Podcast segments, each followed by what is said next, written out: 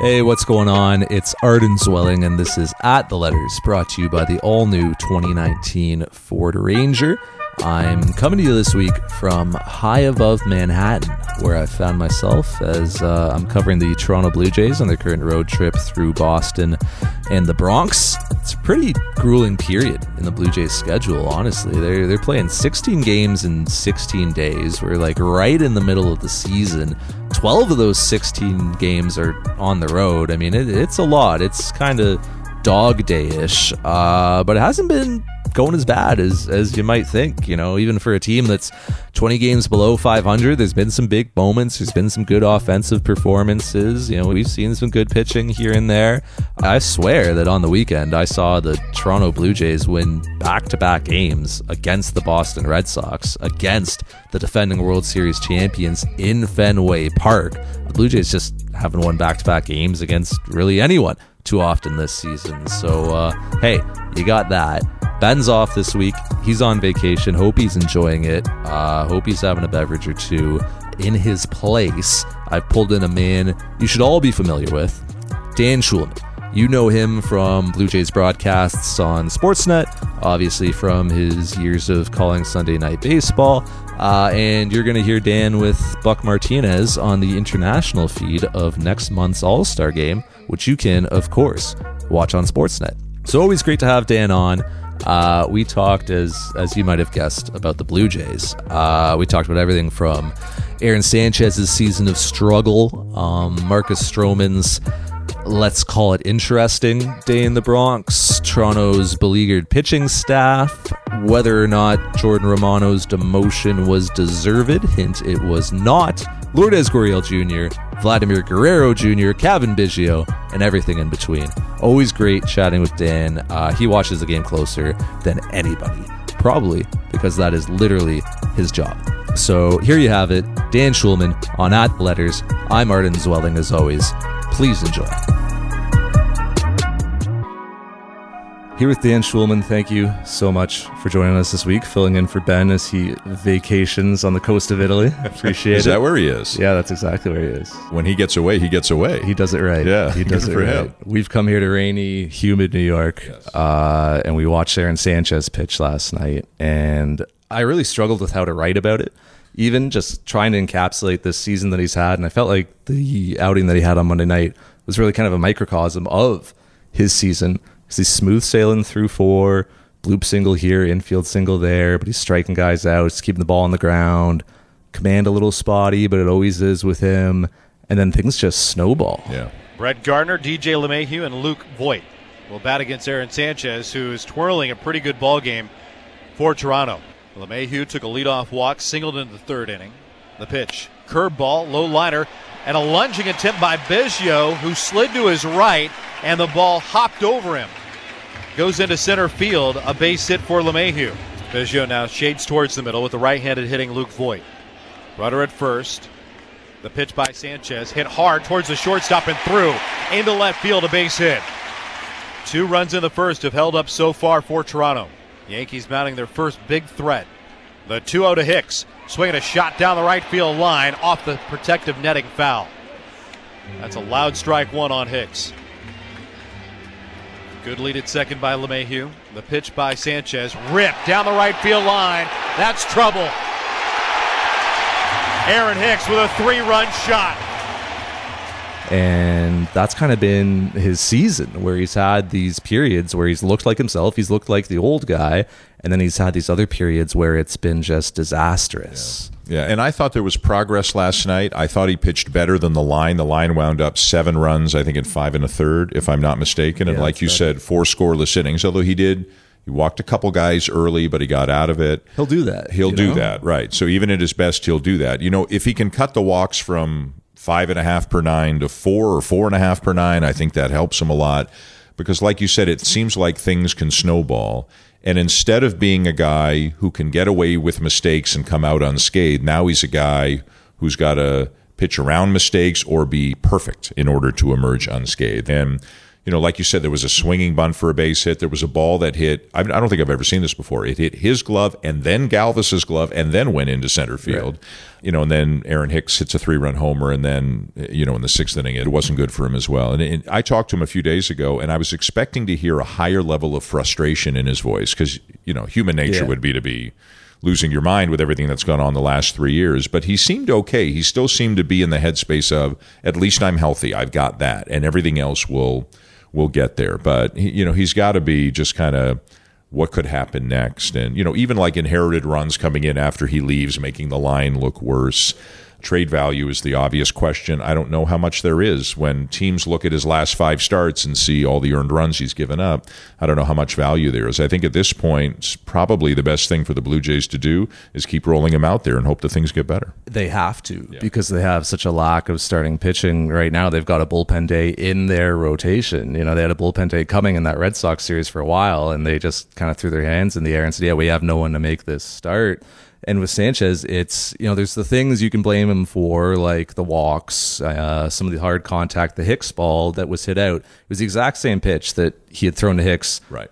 A pitch prior that Hicks had absolutely tuned into the protective netting along the right field foul territory, and he went right back to the same spot, Right. Same pitch, and maybe he was trying to go somewhere else, Right. or- And I don't know if he shook Yeah. Maile off to get to that pitch or not. And, you know, sometimes the right pitch gets hit and the wrong pitch you still get an out on. But I agree with you. I saw that it was the identical pitch. And to me, and, and uh, you're better at this than I am, but I mean, he was throwing 95. We saw a 96 last night. Like the velocity looked pretty good. I don't see as much sink in the sinker. Mm-hmm. And he's never been a huge strikeout guy, which is funny. But when he's on ground ball, ground ball, ground ball, and he still gets a lot of ground balls. But you know, you tell me if you know. I, I don't know if his sinker's dropping two inches instead of five inches or what the difference is. But it looks like, especially left-handed batters, are having really good looks at his fastball. Well, and he remarked to me that the that one that Hicks hit out I mean, it's their plan here. You know, they look out over and try to hook it. It's 314 down the line. It is what it is. I didn't think it was a bad pitch. Maybe flattened out a little bit, but hey, he made a good swing on it and put him ahead. Yeah, and even just talking to some people around the club after the game last night, it was yeah, I you know nobody really understood why they went back to that pitch. You know, people said that was maybe the one mistake that he made on the night was that pitch, and that's where things snowballed. You put that on him, and you put the walks on him, but some of the other stuff you really can't. The guy comes out of uh, an outing with a broken fingernail. You know, the guy has a blister that gets him out of another outing. You can't fault guys for things like that. You know, he catches a 100 mile an hour comebacker from Brett Gardner off his left shin, which left a welt, which had to affect him. I mean, that's 100 miles an hour off your shin. Well, and it was You right after that, single, single homer, and, and it's three-two. Gone. Right. And so, cart and horse, who knows, right? And after that, the hard contact started to happen, right? The curveball wasn't quite dropping the way that it was earlier. And you, who knows, maybe it was the third time through the order and he was just losing effectiveness. Or maybe that had something to do with it. But that's why I kind of struggle with how to wrap my head around this Sanchez season because there have been things that have been his fault and then a lot of things that haven't been. Yep. And it's produced a guy who's got a 5.89 ERA right now. He's having the worst season of his career. He's walking far too many hitters. It's funny because early his ERA was really good, Yeah. but he was still walking far too many hitters. But he was getting away with it, or pitching around it, or, or you know getting a double play ball when he needed to. But the only way I think of the start again, although the numbers are ugly, you know, having watched the start, it was better than his last two starts. So, you know, if you want to look at the glasses half full, there was progress. And it's almost inevitable with me whenever I, after an Aaron Sanchez start, my mindset generally goes to, well, let's see what happens in five days. Let's see what happens Yeah. in five days. Because we've seen Aaron Sanchez. Now, maybe 2016 is the anomaly, but we've seen him win an ERA title. We've seen him be really, really good. And I know a lot of people are saying, put him in the bullpen, put him in the bullpen.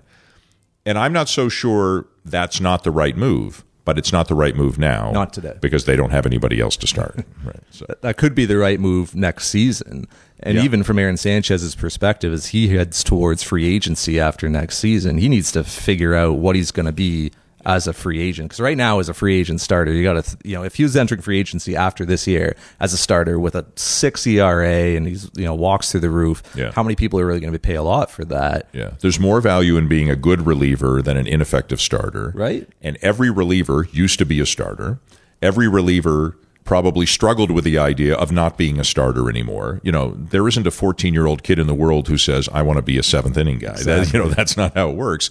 But, you know, Daniel Hudson was a starter. Nick Kingham was a starter. Mariano Rivera was a failed starter who turned into the best reliever in history. Um, Look at what Brandon Morrow did. Right. You know, after he left the Blue Jays, a number of failed, you know, tries as a starter, goes to the Cubs. well, look at what we might be seeing with Jordan Romano. We don't know. It's way too early to make that assessment. But, you know, the funny thing again about Aaron is he's not a huge strikeout guy. Nope. So I don't know if he would project as a closer if he were moved to the bullpen. But again, I, I don't think we're there yet or the Jays are there yet. Now, in the second half of the year, if Borucki's back, if Merryweather's, if they have other options, and if Sanchez continues to struggle, maybe it's something they consider. But uh, who's his next one against? It'll be against Kansas City, I guess. Yeah. It'll be against Kansas City at home it feels to me like he walked out of this start feeling better than he did his last two. And, you know, if he can get to six innings, three runs territory, yeah, I know it's a four and a half ERA, but that's progress. You alluded to it. The trade value pretty much cratered with Aaron Sanchez right now. If you're the Blue Jays, I mean, you've got to be leaning towards probably hanging on to Aaron Sanchez through the deadline. Unless a deal comes out of nowhere, you got to be thinking about let's hang on to him, let's get him fixed up, get him right. Maybe we try this again next season. A guy whose trade value is heading in the complete opposite direction, Marcus Stroman, who goes into Boston and just shoves through six innings and has a really, really fine outing. He's pitched twice against Boston this year, 12 innings allowed, just one earned run. That goes a long way, I think. Shoving against that lineup, I think really those starts in those situations on Sunday at Fenway, and you know Marcus talked about it. You know everybody's screaming and, and the emotions high, and and there's a you know there's a bit of rivalry there between him and, and some of the Red Sox. Obviously, their manager included, and he goes out and, and performs. That goes a long way. Listen, he's right when he says, and to no one's surprise, the New York media surrounded Stroman on his first day in the Bronx to find out would he want to pitch for the Yankees, Long Island guy, and all that stuff. So when Marcus says he loves the big stage, he's not lying. Now, he's not always been like he hadn't pitched terribly well against in New York before, but listen, the guy has pitched well in the playoffs.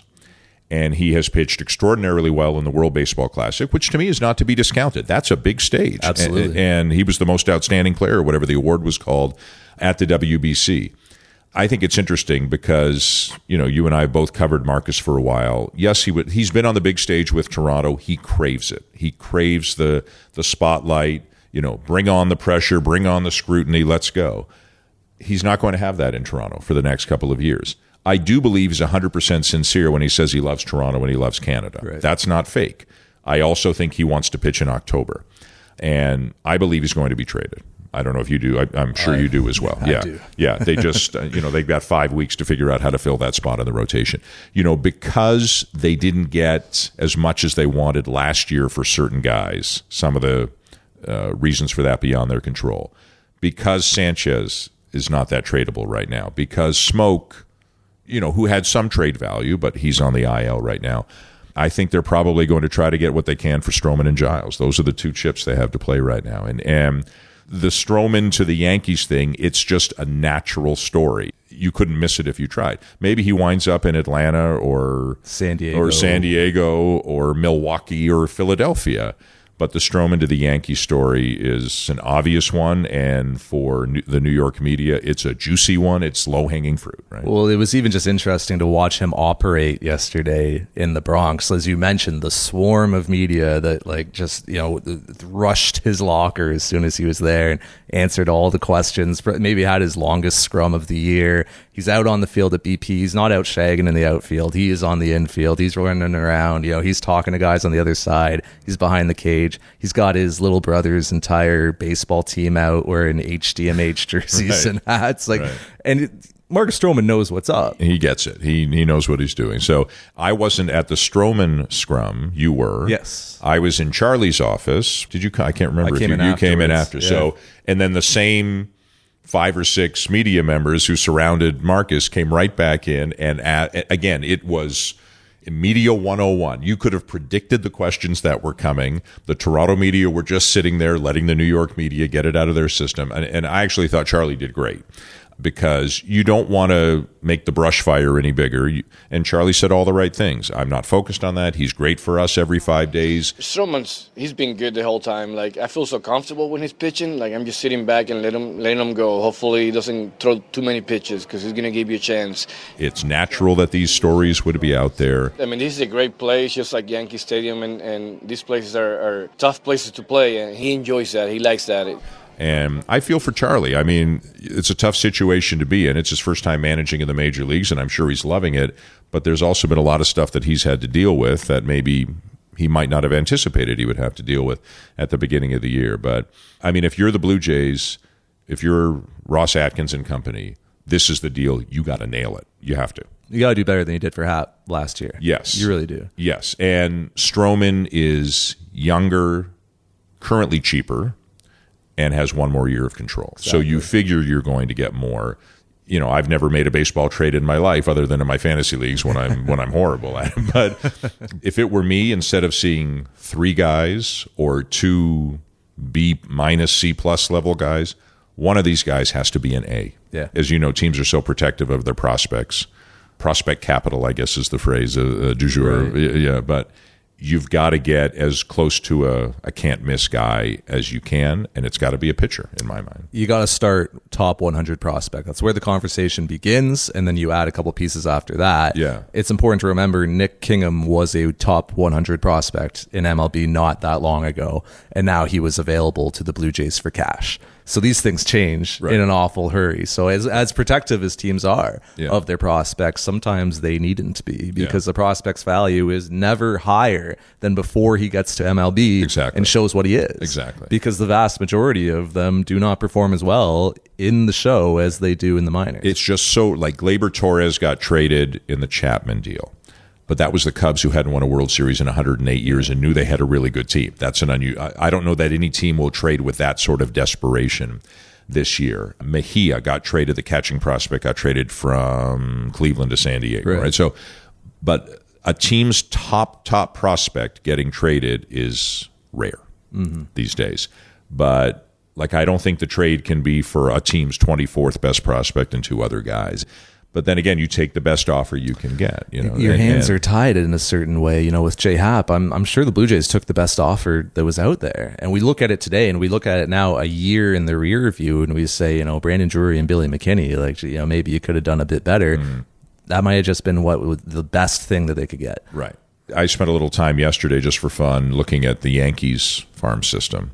And I've never seen any of these guys play, obviously, but they've got a kid in double A, Deivi Garcia, Sure. 20 years old. He's their fourth ranked prospect. And again, somebody has decided he's their fourth ranked prospect to, you know, to reframe it. Sean Reid-Foley is currently the Blue Jays' seventh ranked prospect. That to me does not seem to be, you know, things fluctuate. Yeah. That's a snapshot that was taken a while ago.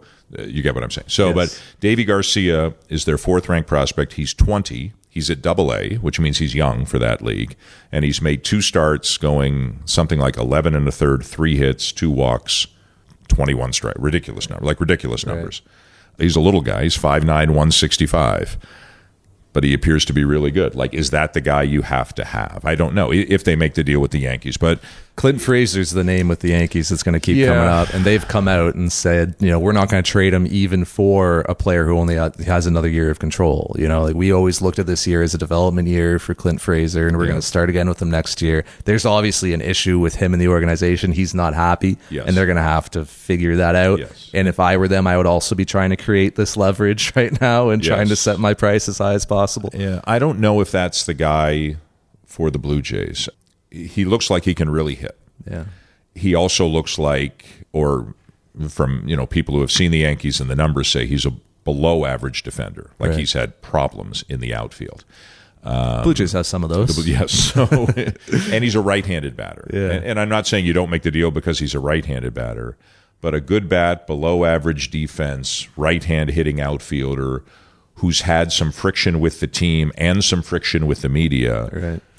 I don't know if that can be the centerpiece of a deal for a guy like Marcus Stroman. And, and Stroman's value will never be higher than it is today. Well, you look at Ken Giles and where his value was before he came to the Blue Jays, a guy who'd had friction with team, right? Friction with media, a guy who punched himself in the face Right. as he was coming off of the mound, and a guy who had had some baffling underperformance. And the Blue Jays bring him in and get him in a new, you know, some new scenery and fix him a up. good citizen. And, yeah. And look at him now. He's probably going to the All Star game as a Toronto Blue Jay if he's still a Toronto Blue Jay at that point. Well, it's him or Stroman. Those are the two. Yeah. You know, unless Gurriel keeps hitting like, like he's hitting, he's been. But I think it's Giles or Stroman. But but I agree with you. Things can change. And I think the narrative on Giles has changed to a certain extent, but I also think, you know, we look at it through the Toronto prism. He's been great here. This is our experience with Ken Giles. Yeah. And he's an interesting one to me because there's definitely trade value for him.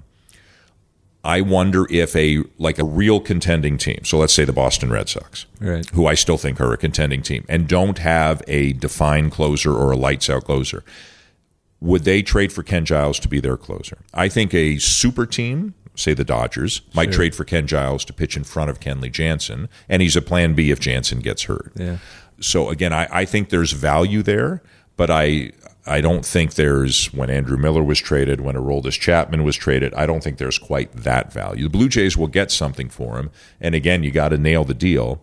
But uh, you know, we talk a lot about the lack of uh, starting pitching, but then who closes games? And I'm not a guy who says, well, when you're a bad team, it doesn't matter if you blow games in the ninth inning. It, it, it does matter. It's demoralizing as hell. and you need somebody.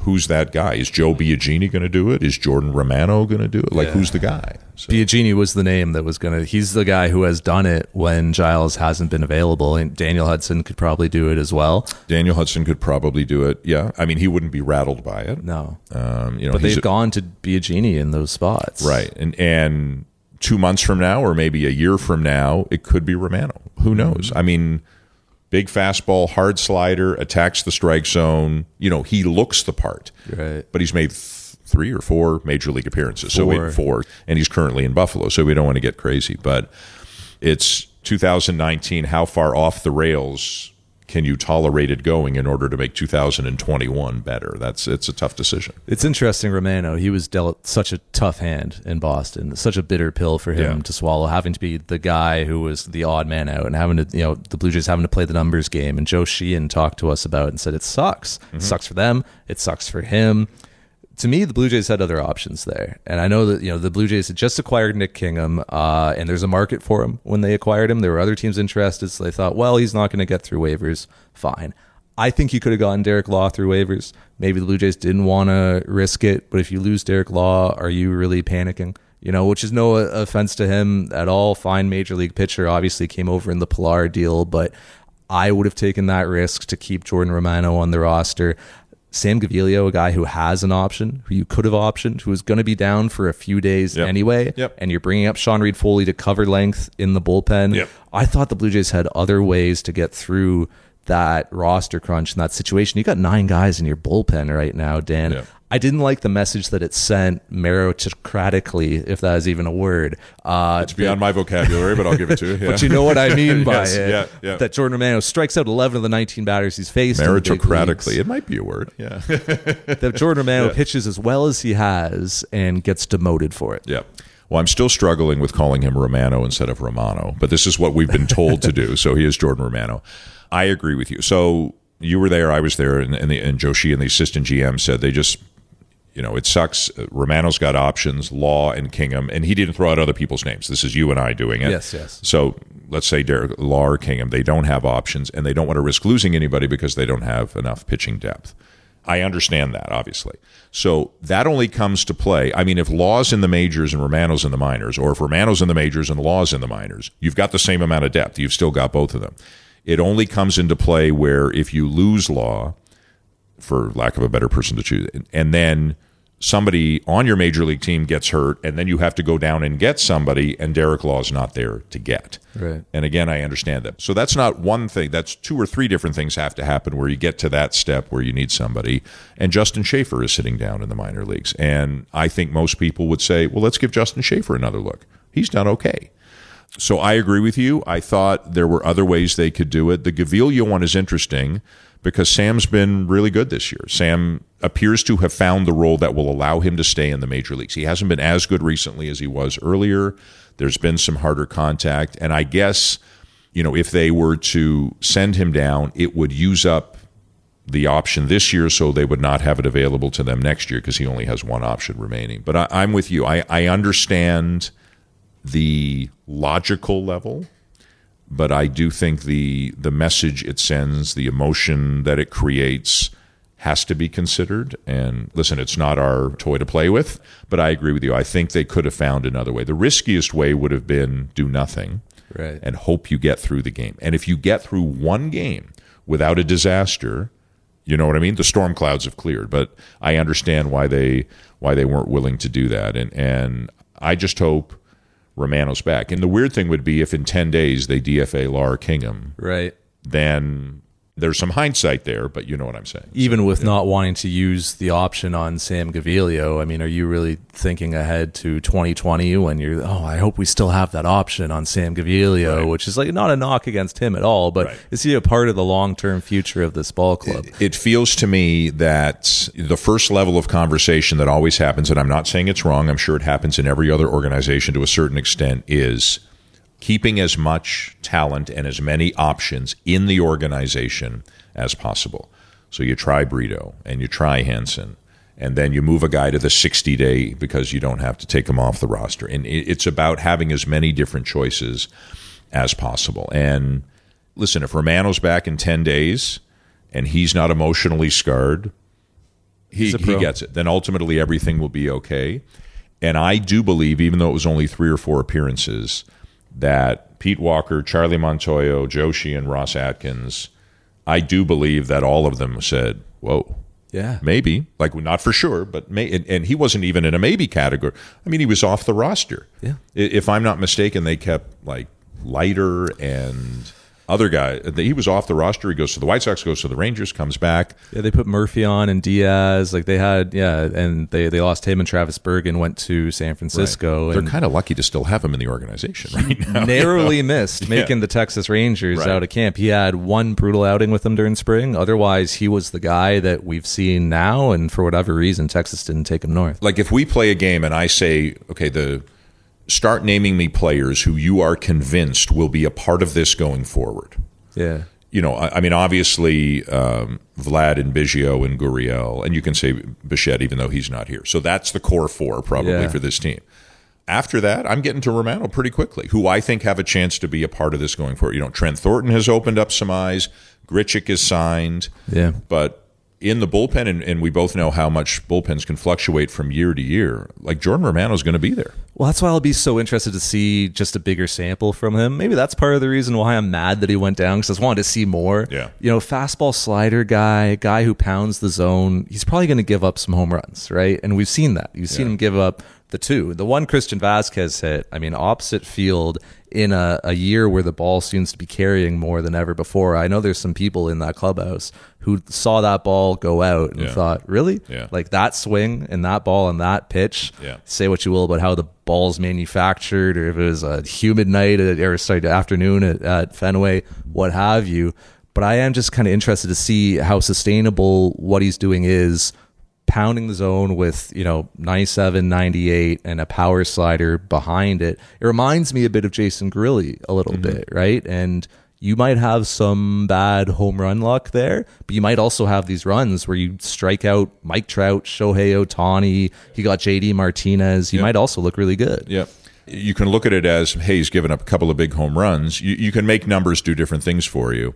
You can also say, if I'm not mistaken, we, we had this graphic on the telecast, I think in the that game in Boston, he's faced 19 batters. He's given up two hits.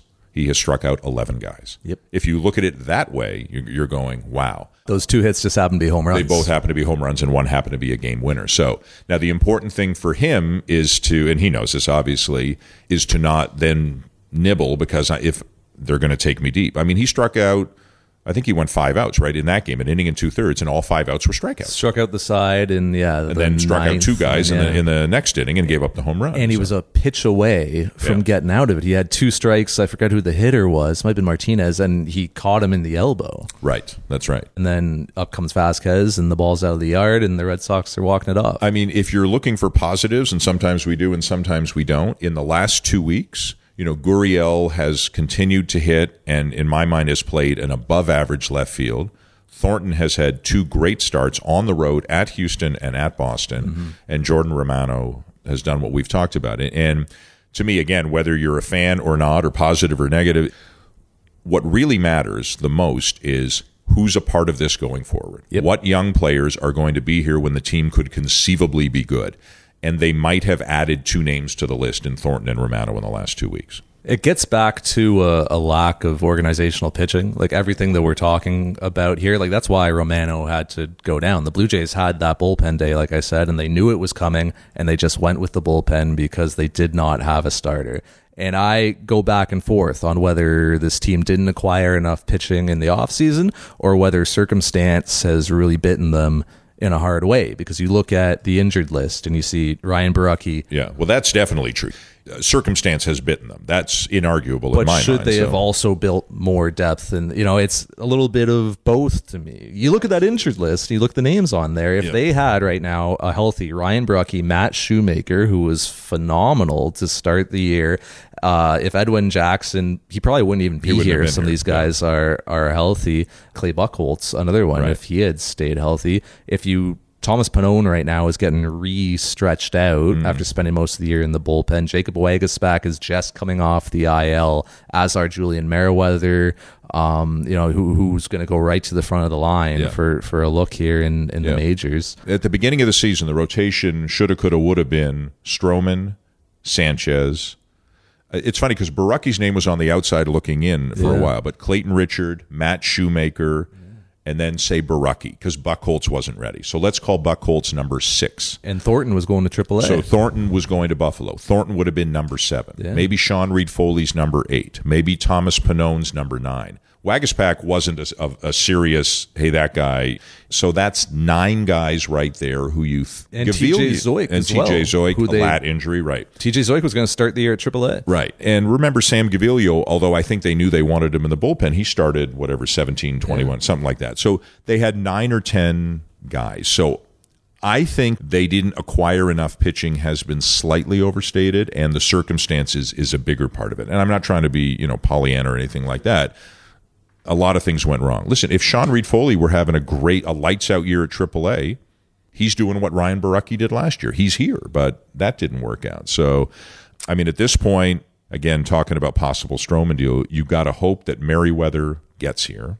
You got to hope that Borucki gets here, but they're both still. I mean, Merryweather just pitched his first game in the Gulf Coast League. Borucki, I don't think has pitched in a game yet. So you're talking minimum 21 days, say, for either one of those guys. Zeuch's just coming back And now. Zeuch's as well. just Zeuch's uh, interesting to me because he's a little bit old. He's, well, he's 23, 24, former first round pick. They moved him to Buffalo. He was really good. Yeah. He'll have maybe two more starts before the major league all star break. If he's good, I think he's coming. I think they're going to move him pretty quickly. Yeah, if Marcus Stroman leaves the rotation, uh, yeah, you're going to have opportunities for a guy like Zeuch. A guy like Merryweather, I think we're going to see in the big leagues this Yeah. year. You know, I think he's Absolutely. he's going to get his Well, opportunity because, as well. because they'd also love to get some return on the Donaldson deal and, and show the, you know. it would be nice optically. Yes, Yeah. yeah. the Pannone one is interesting to me that they're stretching him back out, and he's had two good starts at AAA because when he was with Toronto, he went through a stretch where he did really well in the bullpen, and then he, I think he had a couple of spot starts that weren't so good. But I think they're stretching him out again more because of need than maybe they think that's his. I'm sure he's happy to be stretched out. Absolutely. right, Because of need. right. So if Stroman got traded tomorrow, Thomas Pannone probably makes his start. Uh, You know, because they know him. He's on the forty, and he's stre- and he's stretched out. in Maybe Buffalo, Sean so- Reid-Foley. There's a bit of a school of thought in the organization right now that Sean Reid-Foley maybe hit a bit of a roadblock as as a starter. You know, at AAA, he just wasn't getting past it. He was continuing to walk guys. He's continuing to have kind of the same struggles that he's had through a lot of his career, very similar to Aaron Sanchez, just not throwing strikes. And there was a bit of thought that okay, if we get him out of the bullpen in the major leagues, change the scenery, get him working with Pete Walker, let him come in and just air it out a little bit, you know, and just let his stuff play he in a way got that opportunity last night in a slugfest at, at the Bronx. But I think we kind of saw a bit of the same guy last night, no? walked two or three. Yeah, two In- definitely two. Definitely two, Yeah. maybe three in two innings. And I think you always give a guy a mulligan on his first time back in the majors Right. and all that. But I'm no talent evaluator, but I have thought from the the moment I saw him pitch, that's a reliever. Yeah. The moment I saw him pitch, and and I mean, if he doesn't command the strike zone. It doesn't matter. Yeah. You know, you can't walk a guy, and he walked 51 and 69 innings in Buffalo. You can't do that. But if his 93 94 becomes 96 97, if he can Jordan Romano his way, Right. velocity plays in bullpens. Look at the Yankees, look at all the good bullpens around. Um, he's got wicked off speed stuff Yes, too. he's, got, he's great got really good stuff. If he can air it out for six outs, I think that's where they're at. I have always thought he's a reliever, Yeah. but but nobody asked me. and that's the the the philosophy in a lot of organizations right now is you ex- like every opportunity as a starter you give these guys because you have so much more value as a starter that's the cold way that they look at it right because Yeah. when we look at you as a quote unquote asset down the line if you're a starter and you're pitching well as a starter that's worth a lot more to us than if you're in the bullpen and you're a one inning guy I agree with that, except the balance of power, as you know, has shifted. Where starters used to be in seven, eight inning guys, and you had a closer, and then the other relievers were, Yeah. well, you don't want them in the game. Let's get into the bullpen early. Remember that philosophy? Right. Let's get the starters' pitch count up, and we can get into the bullpen early. Do you really want to deal with some of these sixth, seventh, eighth inning guys who are coming out throwing? Like, do you really want to see Ryan Stanek? Uh, and I know Chad Green wasn't good in the game. Do you really want to see Chad Green? Like, these guys are sometimes, you know, CC Sabathia, who pitched six, but generally he's a five inning guy. Hand it off to the bullpen. See you later. And and five and dive yeah, so I, I agree with you. There's more value as a starter, but I think the gap between starter value and reliever value has narrowed in recent years because you can't be a good team in 2019 if you don't have a good bullpen. It just doesn't work that way. Yeah, I think we're, we're starting to see that with the Boston Red Sox a little bit. You said Yeah. they're still a contender, but they need to address that Yes. bullpen in a big way. Yes, because I think Workman and Brasier and Barnes are all good pitchers, but I think if you had a guy at the end and then each of them was able to slot into a slottable spot, Yeah. they would be fine, just like they were fine last year, obviously, when they won the World Series. And whether it's Ken Giles or somebody out, and I haven't gone through all of the non contenders to look at closers and see who might be traded, but, uh, you know, we know Dave Dombrowski is not afraid to make deals. So I, I got to believe the Yankees are getting a starting pitcher and the Red Sox are getting a closer between now and the deadline. Speaking of Boston, I, I feel like we should have a moment of appreciation for what Lourdes Gurriel Jr. did in front of the Green Monster in Fenway on the weekend when, when we were there.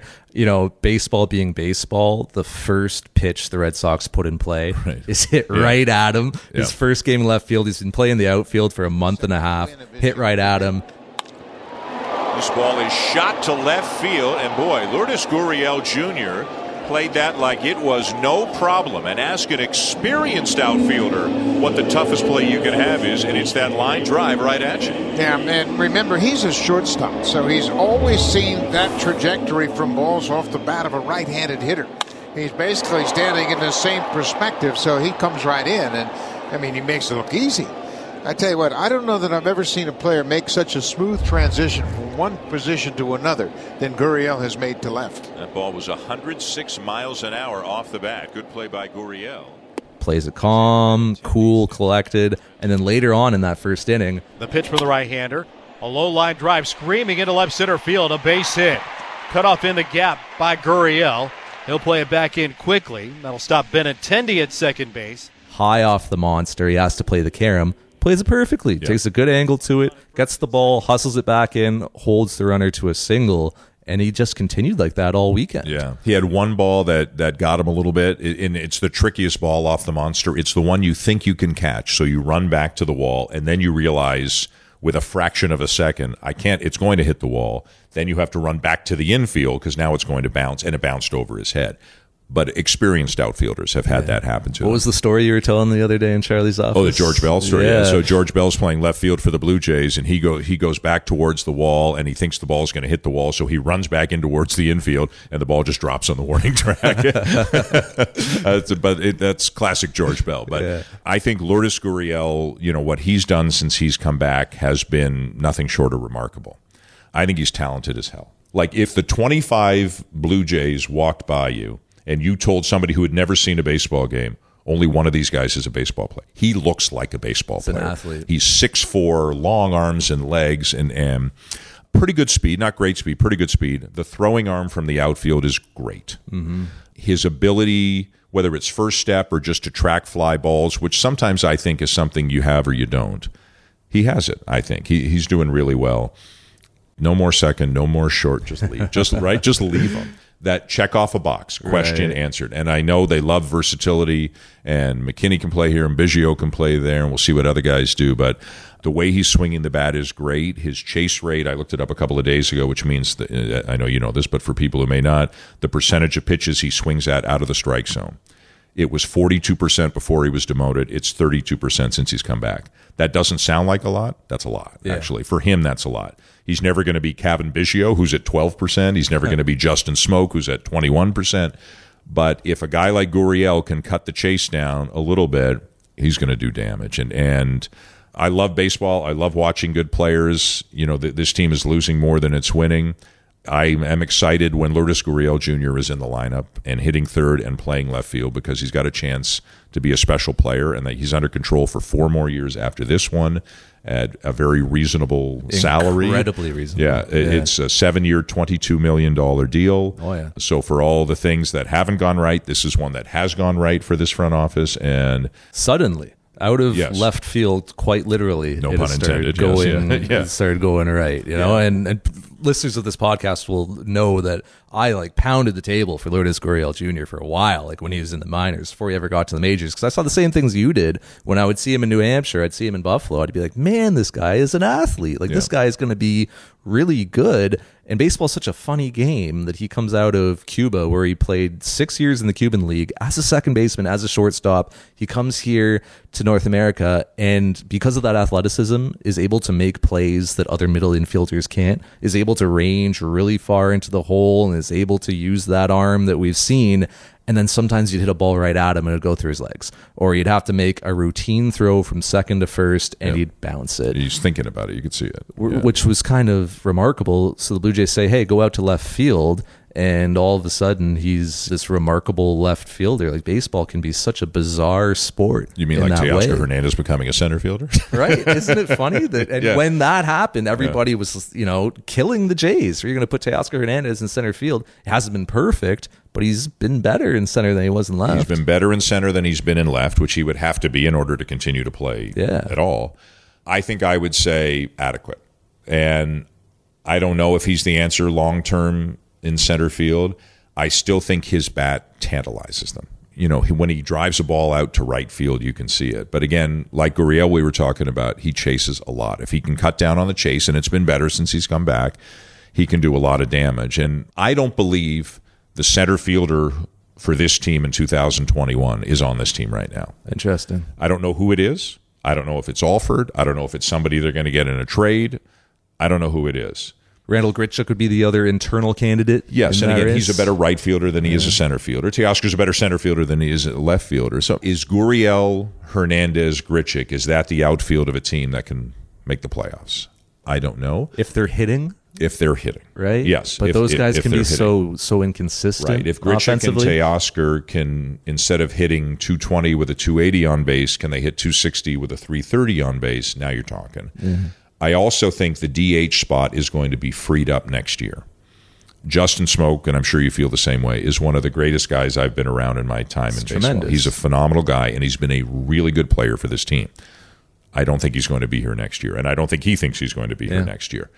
I think they're going to use that DH spot a little for Vlad, a little for Biggio, a little for Teoscar, a little for Gurriel.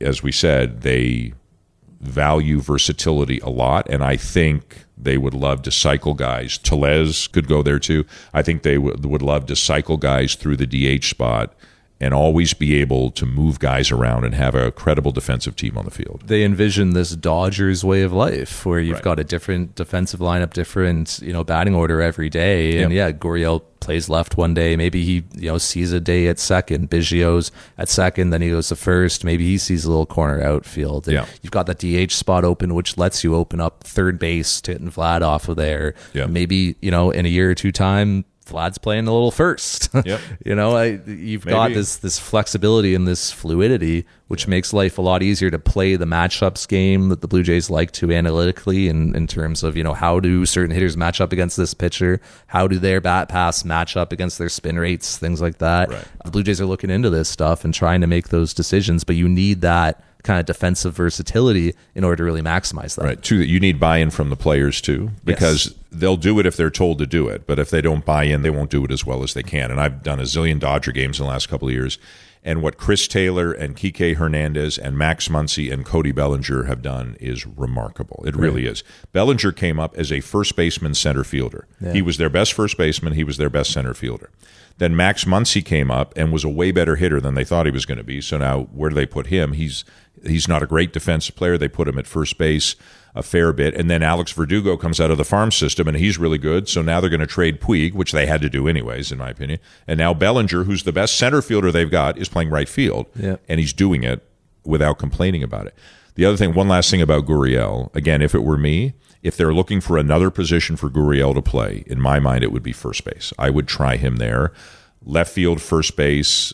We don't know. I still don't think we know what Rowdy Tellez is going to be ultimately. There's clear upside. Okay, there's a lot of swing and miss and a lot of chase, and, and what is he like as a defender? If they really want to move Gurriel around, I'd love to see him winter ball, spring training, get some reps at first base. And they're going to have a second baseman, whether it's Biggio, whether it's Bichette, Kevin uh, Smith. whether it's Smith, whether it's Groshans is probably on the other side of the field. I don't know, but yeah, they're not going to be looking for a second baseman, a shortstop, or a third baseman. Those three positions they're going to have covered. To me, it's outfield and first base where you still have a little more uncertainty as to how it plays out. Maybe we could talk about Biggio a little bit just to wrap up because Charlie Montoyo was talking about him yesterday in the office when we were in there with him. And Charlie Montoyo is very positive about all of his young players, but he talks about Cavan Biggio a little differently. I don't know if you noticed that Mm-hmm. Yeah, difference.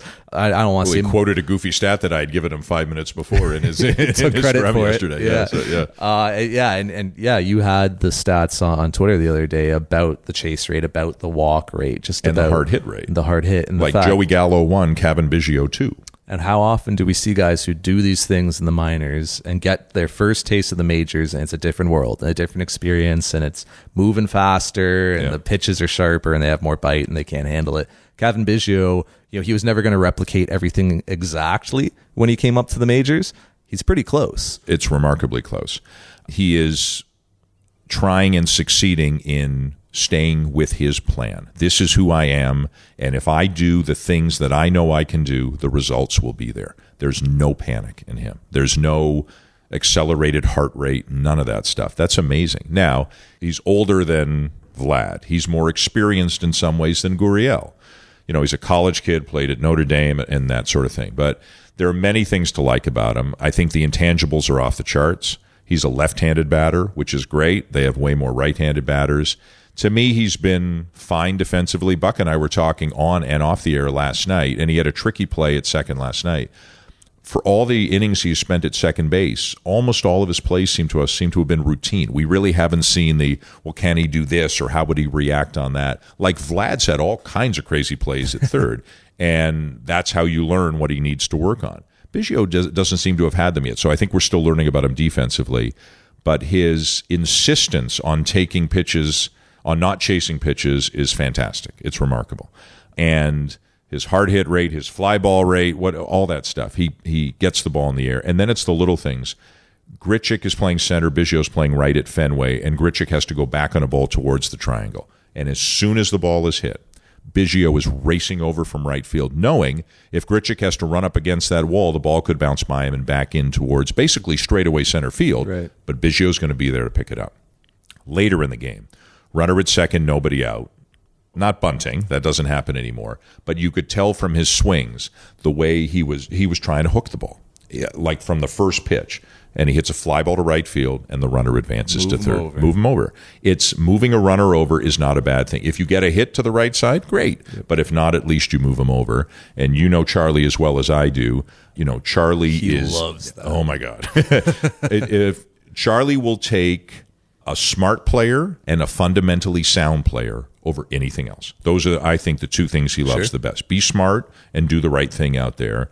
And Biggio has all of it. And whether it comes from Craig or whatever, you know, his dad, who knows? But I think he's going to be, you know, is his upside as high as Bichette or Vlad? Maybe not. But for a fifth round pick, if they could get a guy who could be a really good player and a and a leader and a guy the other players can learn from, even though he's not a vocal leader, but just a learn by example kind of guy. I mean, what a find this guy could be. If you asked people about him a couple years ago, they would say org guy. You Right. know, like yeah, maybe he works out, maybe he doesn't. But you know, we've seen this guy before, right? We've seen this profile before, and, and then he goes out and had, you know puts together a great year and a half in the minors, and now Yeah. here he is. Probably before a lot of us even thought he was going to get to the majors. Didn't spend a lot of time at AAA, Cavan Biggio, and clearly didn't need to. You know, I don't think you're ever going to see a you know 330 batting average from him, but I think you're going to see a lot of walks, and I think you're going to see a good amount of home runs. Oh yeah. I mean, he could walk 100 times. He walked 100 times in the minors in a short season.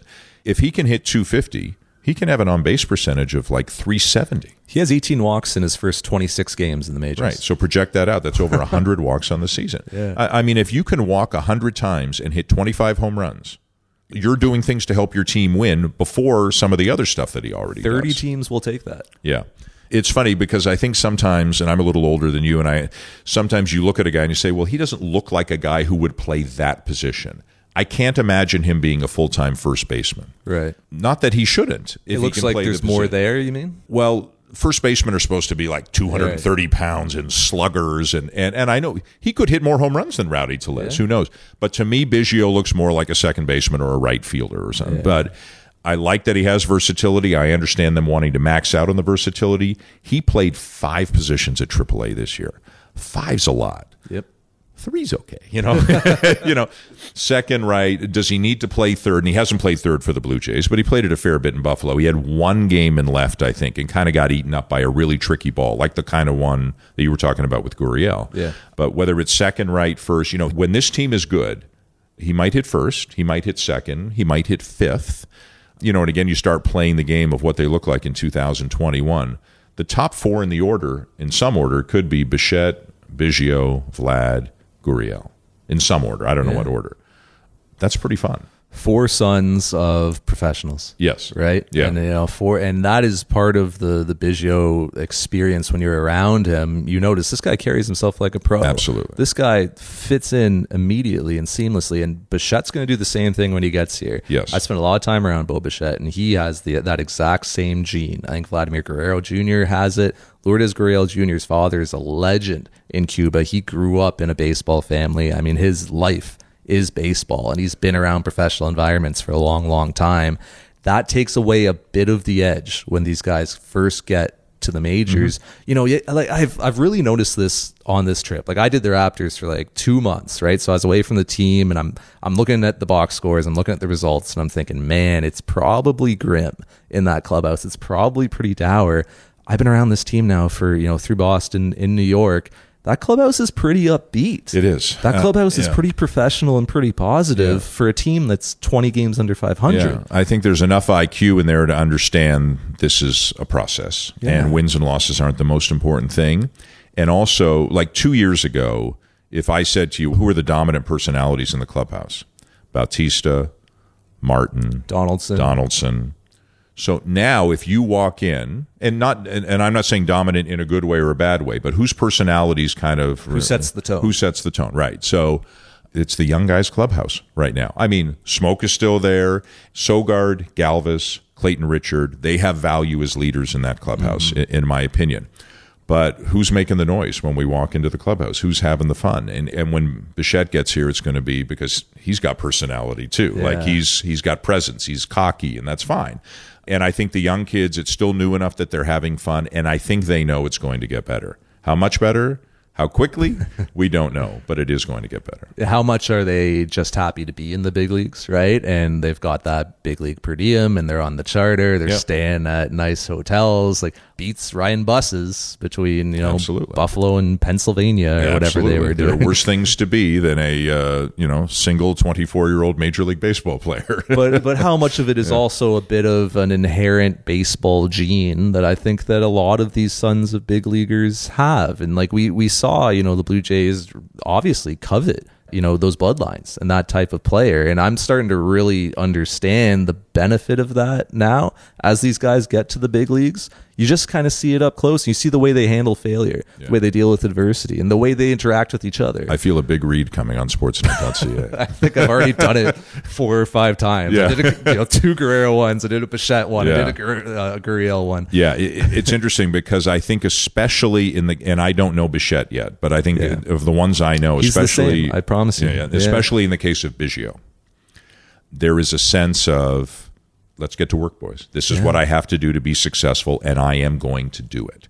And whether that comes from his dad or whether it's just, you know, innate in his DNA, I don't know. And I think they're going to rub off on all of the other young players. Uh, This is from my life in the basketball world, but I had a basketball coach say to me once when your best players are your hardest workers, your job is easy as a coach. Right. You need your good players to have good work habits. If your best players don't have good work habits, then the weaker players look at the best players who are the cool guys and say, well, maybe I'll do it the way that he does it. They need their other players to understand they got to do it the way that Bichette does it and Biggio does it, Gurriel does it. Vlad's an interesting one. You know, Vlad, there are some things to work on there. I'm not saying he's not a hard worker. I'm saying I hear the other guys mentioned by the coaches more often. Gurriel loves to work. He's in early Biggio this. If this year keeps going the way it goes for Vlad, it'll be an interesting off season for him because this is the first time he's ever he just overwhelmed people with his talent all the way up through the minors. And he's probably not doing quite as well as he thought he would do right, now. And the talent is there. Obviously, he's going to get better, but you know, does he go home after the season or even now is he saying to himself, I've got to work more at this, I've got to work more at that, whatever this and that might be. That's not a bad thing to think. And I think it's good for all of the other players on the team if Vlad and Gurriel and Biggio and Bichette are real workers. And it looks like, for the most part, that's true. It's it's hard for fans to see now because of where the team's record is and because of some of the losses that the Blue Jays have suffered this year, some of the growing pains they've been through. But you do see kind of the roots, you know, like you do see the the base being, you know, the foundation being laid here. And is it going to work out or not? Who knows? The Blue Jays need some pitching. Yeah. they need to get some pitching. They might need a, a center fielder, like you said. You know, the center fielder of 2021 might not be here right now. There's still work to be done, but Yep. you you definitely see the foundation being laid of what this team may one day be. Well, those four guys are special. Uh, I, if I don't know that there is a team in baseball, maybe Atlanta. If you could pick any four players off any other team, would you trade these four guys for any other team's four guys? I don't know if you would, Right. Because they all have a chance to be special. And I hope a year from now he's a pitcher, but I hope a year from now we're talking about Nate Pearson the same way. Like I think they've got five guys who could be special. They need twenty other players, and you know And it's the Mike- beyond that, and beyond. you right. need 40, Right. really. And there's no question the depth is improving. Some of it's ready to help, some of it's not. It's the old Mike Trout thing. He's the greatest player in the last 20 years, maybe one of the, you know, he'll go down as one of the greatest players all time. He's never won a playoff game. You need you need help around him. Help is coming. It feels like for 2 or 3 years there's been a bit of a bad luck black cloud. You know, Pearson takes a, a line drive off his arm, basically loses a year. What's Borucki with the elbow? In two, Those things are going to happen they're baseball. going to happen, which is why you need more. That's Right. the game. right? You know, in two years is the rotation Pearson, Borucki, Thornton, Murphy, Zeuch. Just playing, just throwing Yeah, names yeah, out there. yeah. Is that possible? And if it's possible, is it good enough? I think that could be your three through seven, and hopefully you've acquired a, a one two. Where have you acquired them from? you've traded or you've signed a free agent. You know, you've packaged Yeah. some of the prospect capital that you've built, some of the international signings that you've made. Yeah. You package guys and you acquire some pitching. Maybe you can convince a guy to sign as a free agent in Toronto. We haven't seen too many frontline starting pitchers sign yeah. in Toronto. Yeah, I'd sign here sooner as a hitter than as a pitcher, Right.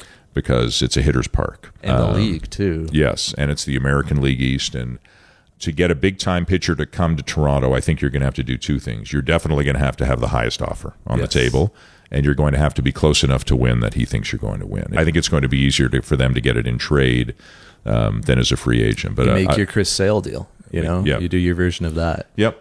But you can't do that unless you're really ready to win, I think. So But the clock is ticking in a sense when you think that Guerrero's here now, Mm-hmm. you know, Biggio's here, Bichette's going to be here before the end of the year. which means they'll all be free agents after 25. 2025. right? Yeah. The the zero to three you know years Yeah. when you're just renewing contracts at half a million bucks a pop. I mean, the excess value you get, and not to get like too into the weeds of front office stuff, but the Yeah. Mm-hmm. the excess value you get there is so so valuable that frees up money you can spend on other players around them to build this team. Yep. Those players start hitting arbitration. They start getting costly. Maybe you're looking at, an, at an, an extension. Maybe you don't. They're approaching free agency. They're costing you more. The clock's ticking. As Yogi Berra said, it gets late early. So it, it, it's you're right. It's going to move, and they need to have some arms here. The arms can't get here in year five. If we call this year one, some of the arms have to start showing up in year 2 mm-hmm. and they've got to have a really, really good idea of what they've got and what they need by year three. In my mind, I mean, they could be a quasi contender in two years. It's not beyond Sure. you know the realm of possibility, but. I'd like to hold on to the hope that Pearson's the number one. So uh, you said three through seven. How about if I say one and four through seven Sure, or something yeah. like that? So, I mean, his numbers are extraordinary down in the minors. So I don't think we're going to see him this year. I think we'll see him next year. You know, Kloffenstein looks, or Kloffenstein, I, I'm still unsure. Kloffenstein, I think it looks like he'll Stein. be, is Yeah, Stein? I believe so. Yeah, Kloffenstein looks like he's got a chance to be really, really interesting, but he's young. Mm-hmm. Manoah's a college kid. Is Alek Manoah in August of next year? Is he making his major league debut? Who What knows? is Eric So- Pardinho? very young. Isn't he only? He's still only He's 18, 19, teenager, right? yeah. Yeah. he's, so, like, it's not like they don't have guys who look interesting, but like Biggio. So they hit on Biggio. Biggio has turned into more than Blue Jay management. If they thought he was going to be this good, he wouldn't have been a fifth round pick, right? Yeah.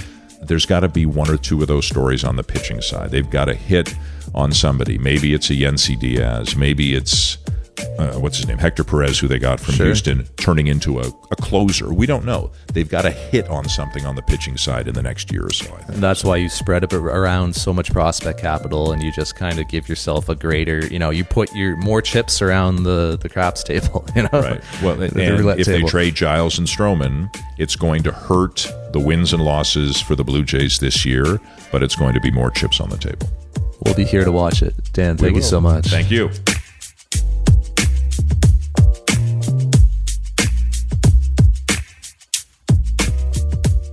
All right, that's going to be it for At the Letters, brought to you by the all new 2019 Ford Ranger, featuring trail control technology designed for low traction, rugged terrain. Thanks to Dan Shulman for taking the time. Always interesting to hear his thoughts. Follow him on Twitter at dshulman underscore ESPN. Thanks to Amal Delich back in Toronto for putting this all together. He's on Twitter at A M A N D E L I C. I'm Arden Zwelling, of course. You can read me as always at Sportsnet. I've written more things I can count on this trip. Uh, I guess most recently, I, I caught up with Edwin Encarnacion, who's now a New York Yankee, apparently, if you can stomach it as a Blue Jays fan. And what a strange timeline we followed, you know? Edwin Encarnacion is leading the American League in home runs while wearing pinstripes. He's probably going to come back to Rogers Center later this summer in a Yankees uniform, maybe even hit a home run uh, and run around the bases with the Edwing extended. What a world. Uh, so you can read Edwin's thoughts on the current Blue Jays and his season, uh, and even his old pal Jose Bautista at sportsnet.ca. So that's going to be it. Thank you as always for listening. We'll be back next week. Talk to you then on At the letters.